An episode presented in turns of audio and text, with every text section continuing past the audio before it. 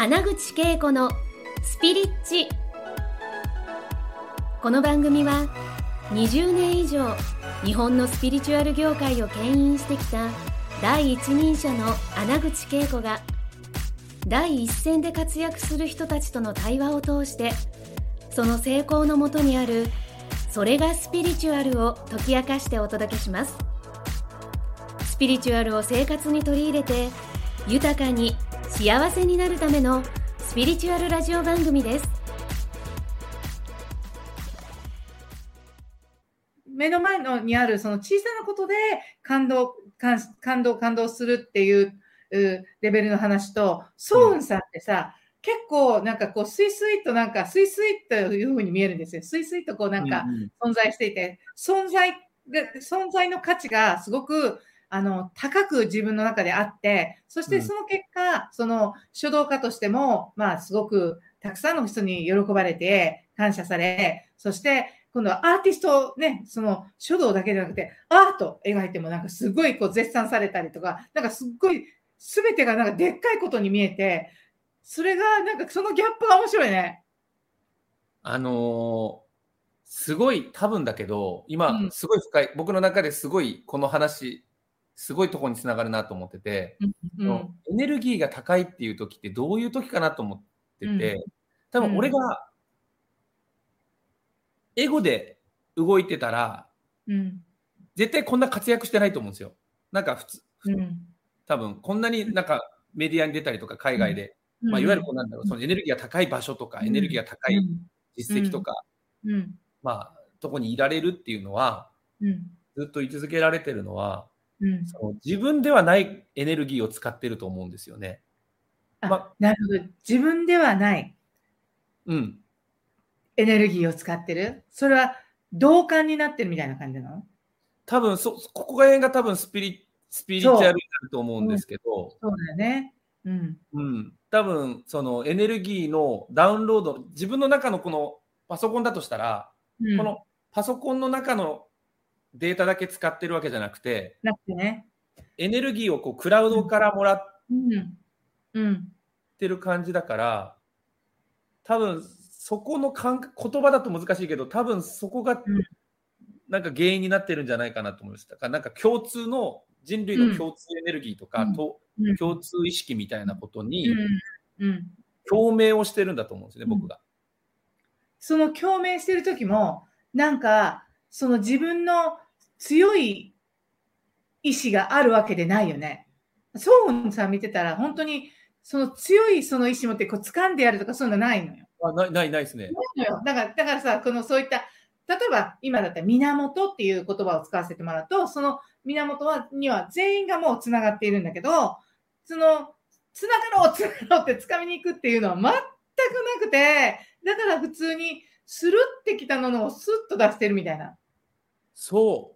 うだから多分ただ単純にそこにアクセスしてるだけだから、でしかも共通意識って、例えば今政治の乱れとか、戦争とかパンデミックとか、今人類全体はものすごく共通の何か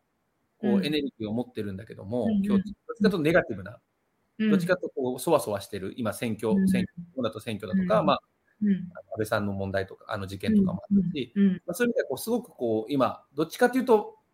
こう落ち着いた感じ、カームダウン、なんか静けさではなくって、もうこのざわめきですよね。カオス、これです、カオス。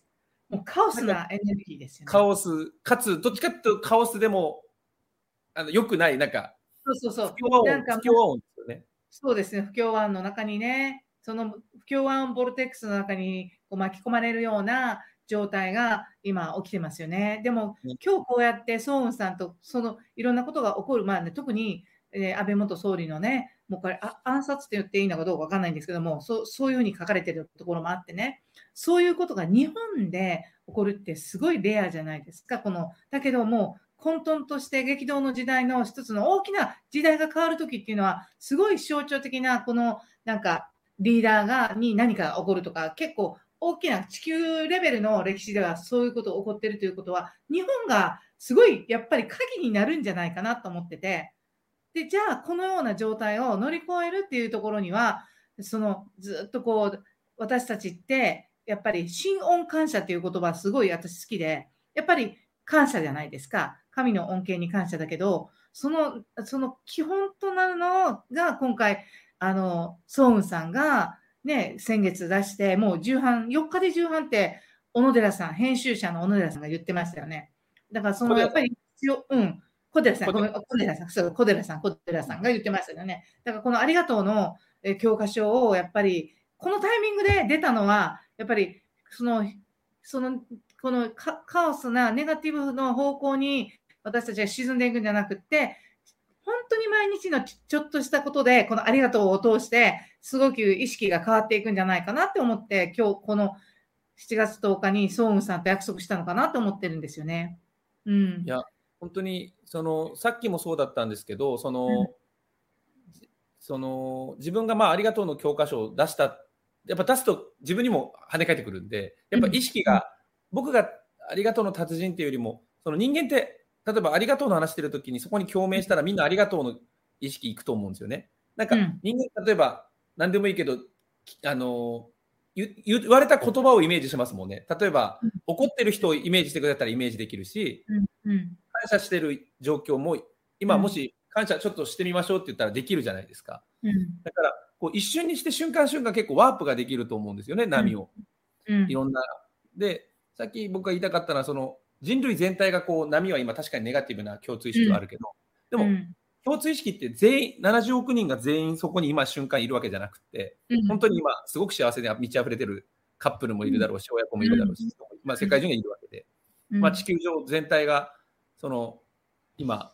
一つの何かネガティブを共有してるわけじゃないので、それでもまだ一部だ。だからそれぞれ結構多様性を持ったその波動が共通意識にもあって、でもこう共通意識の中の、例えばいいバイブレーションというか、素敵な、穏やかな感謝のようなバイブレーションに僕は多分興味を持つようにしているので、やっぱ一瞬引っ張られそうになるんですけど、なりますよ本当に。でも引っ張られちゃうんだけど、やっぱり自分もこうやって発してきたから、すぐ一回抜けて、うわーってそこに引っ張られるんだけど、抜けてこうパッて見れる。全体意識のいろんなネガからポジから全体をこう見れるような訓練をしてるんだと思うんですよね。だから今回もそう、それ面白いね。このわーって、ね、ポジティブなネガティブなある中のスーって全体を見れる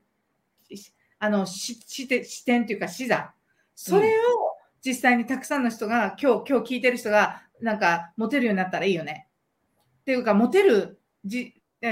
ために訓練してるって言ってたけど、何をしてんの？でもやっぱその都度ですよね。やっぱり悲しいことは絶対入ってくるので、入ってくるよね。もちろん悲しむ、逃げる悲しみはもちろん悲しむ。実際にもうかなり苦しくなるし、涙も。もう僕戦争が始まった時になんか3日ぐらいちょっとダメだったんですよ。もう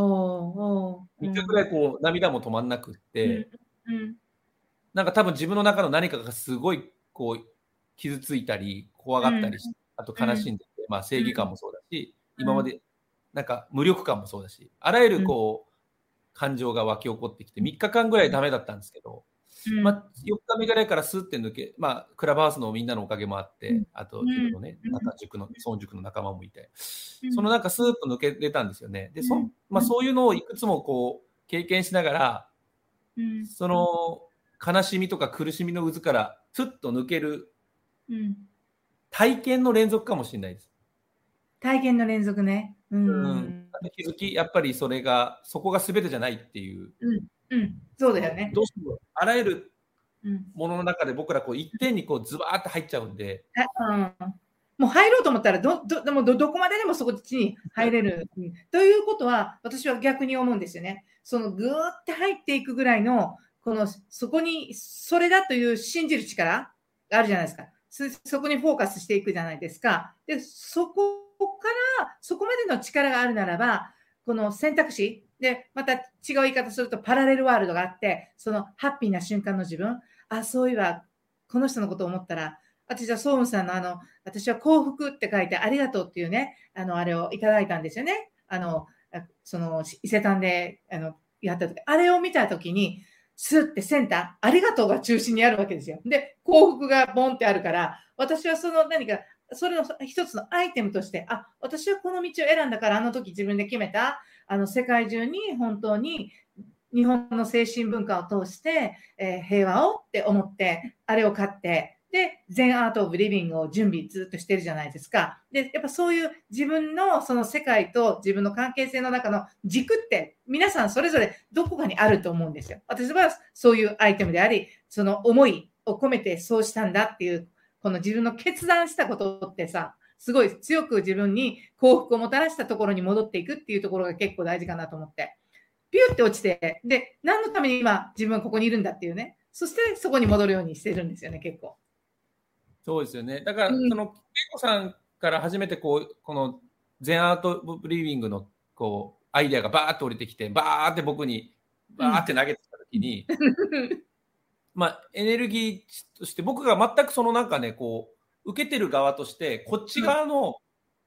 あれがなかったんですよ。ざわざわ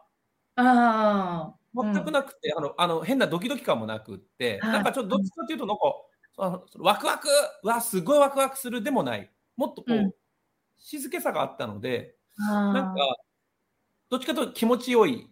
静けさが恵子さんのそのボールから感じられたと思うんですよね。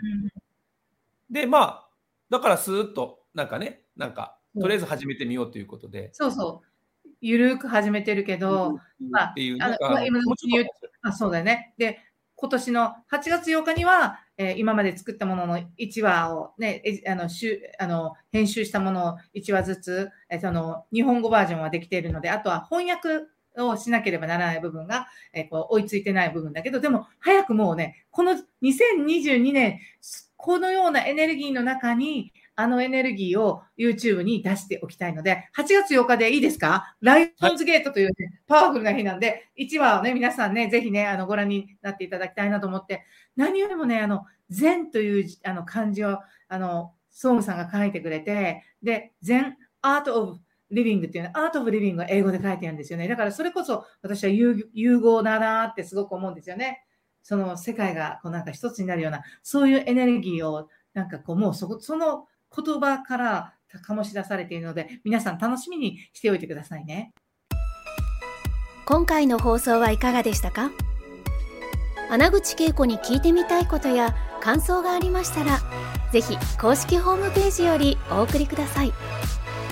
www.keikoanaguchi.com またはインターネットで穴口恵子と検索ください。それでは次回もお楽しみに。